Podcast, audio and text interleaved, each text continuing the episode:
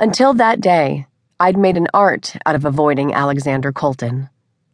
All my work would be for nothing, all because of Angie. Poor, sweet, stupid, dead Angie. Martin Fink and Christopher Reinicki were the first two uniforms who responded to my call. I'd known Marty and Chris for ages. It was good they were partners. Chris was smart. Marty, not so much. We were out in the alley, Chris doing crime scene stuff, Marty standing by me. A couple of squad cars with their lights silently flashing had pulled in on either side of the dumpster. Other uniforms had been dispatched to hold back the growing crowd, and the crime scene tape was secured by the time Alec showed up. He'd parked elsewhere and didn't come through the bar like I expected him to.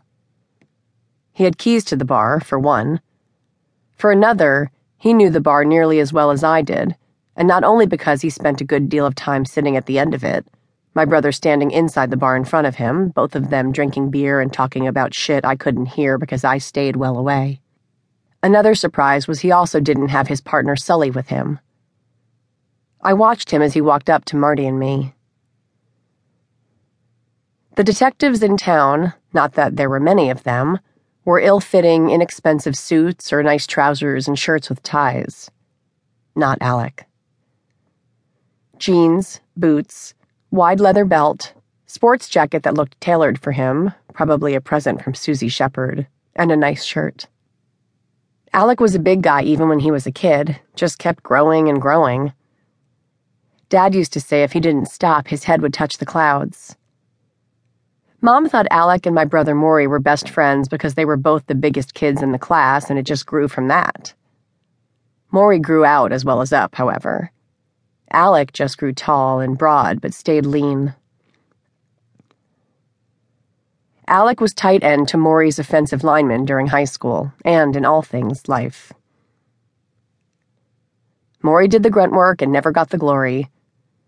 Alec knew how to block and was really good at it, but every once in a while he got the chance to shine.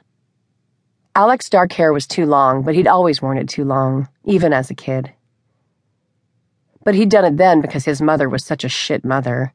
She never remembered to get it cut. My mom finally ended up taking Alec to the barber when she took Maury. Later, he kept it long just because he was Alec. It curled around his ears and neck now, and, as with everything Alec, it looked a little wild. I stood there and watched silently as he made it to me and Marty, his eyes never leaving me. He didn't even look at Angie. "Feb," he said on a short nod. "Alec," I replied. His eyes were a weird color, light brown with a hint of gold. His dad had the same eyes, but his dad's eyes weren't exactly like Alec's. Alex's dad's eyes were mean. Those eyes got hard, as did his mouth, when I called him Alec. They always did. Everyone called him Colt. Everyone. Even my mom and dad started calling him Colt after what happened years ago. Only his folks and I called him Alec anymore. Not that he talked to his folks, since his dad was in prison for the second time and his mom was never sober and he never spoke to her. Not that I talked much to him either. He hated it when I called him Alec, but I didn't call him Alec to be a bitch or anything, just that he was Alec to me. He always had been. "Colt," Chris said, calling his attention, and Alec looked his way. That was when he caught sight of Angie.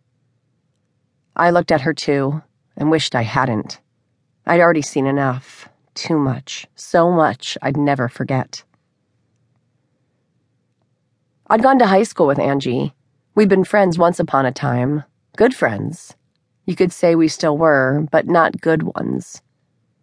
No, we weren't anything anymore, because now she was dead. Alex's midsection came into my vision and cut off sight of Angie. I lifted my eyes to Alec's face, which was still hard, but now he was directing his hard look at Marty.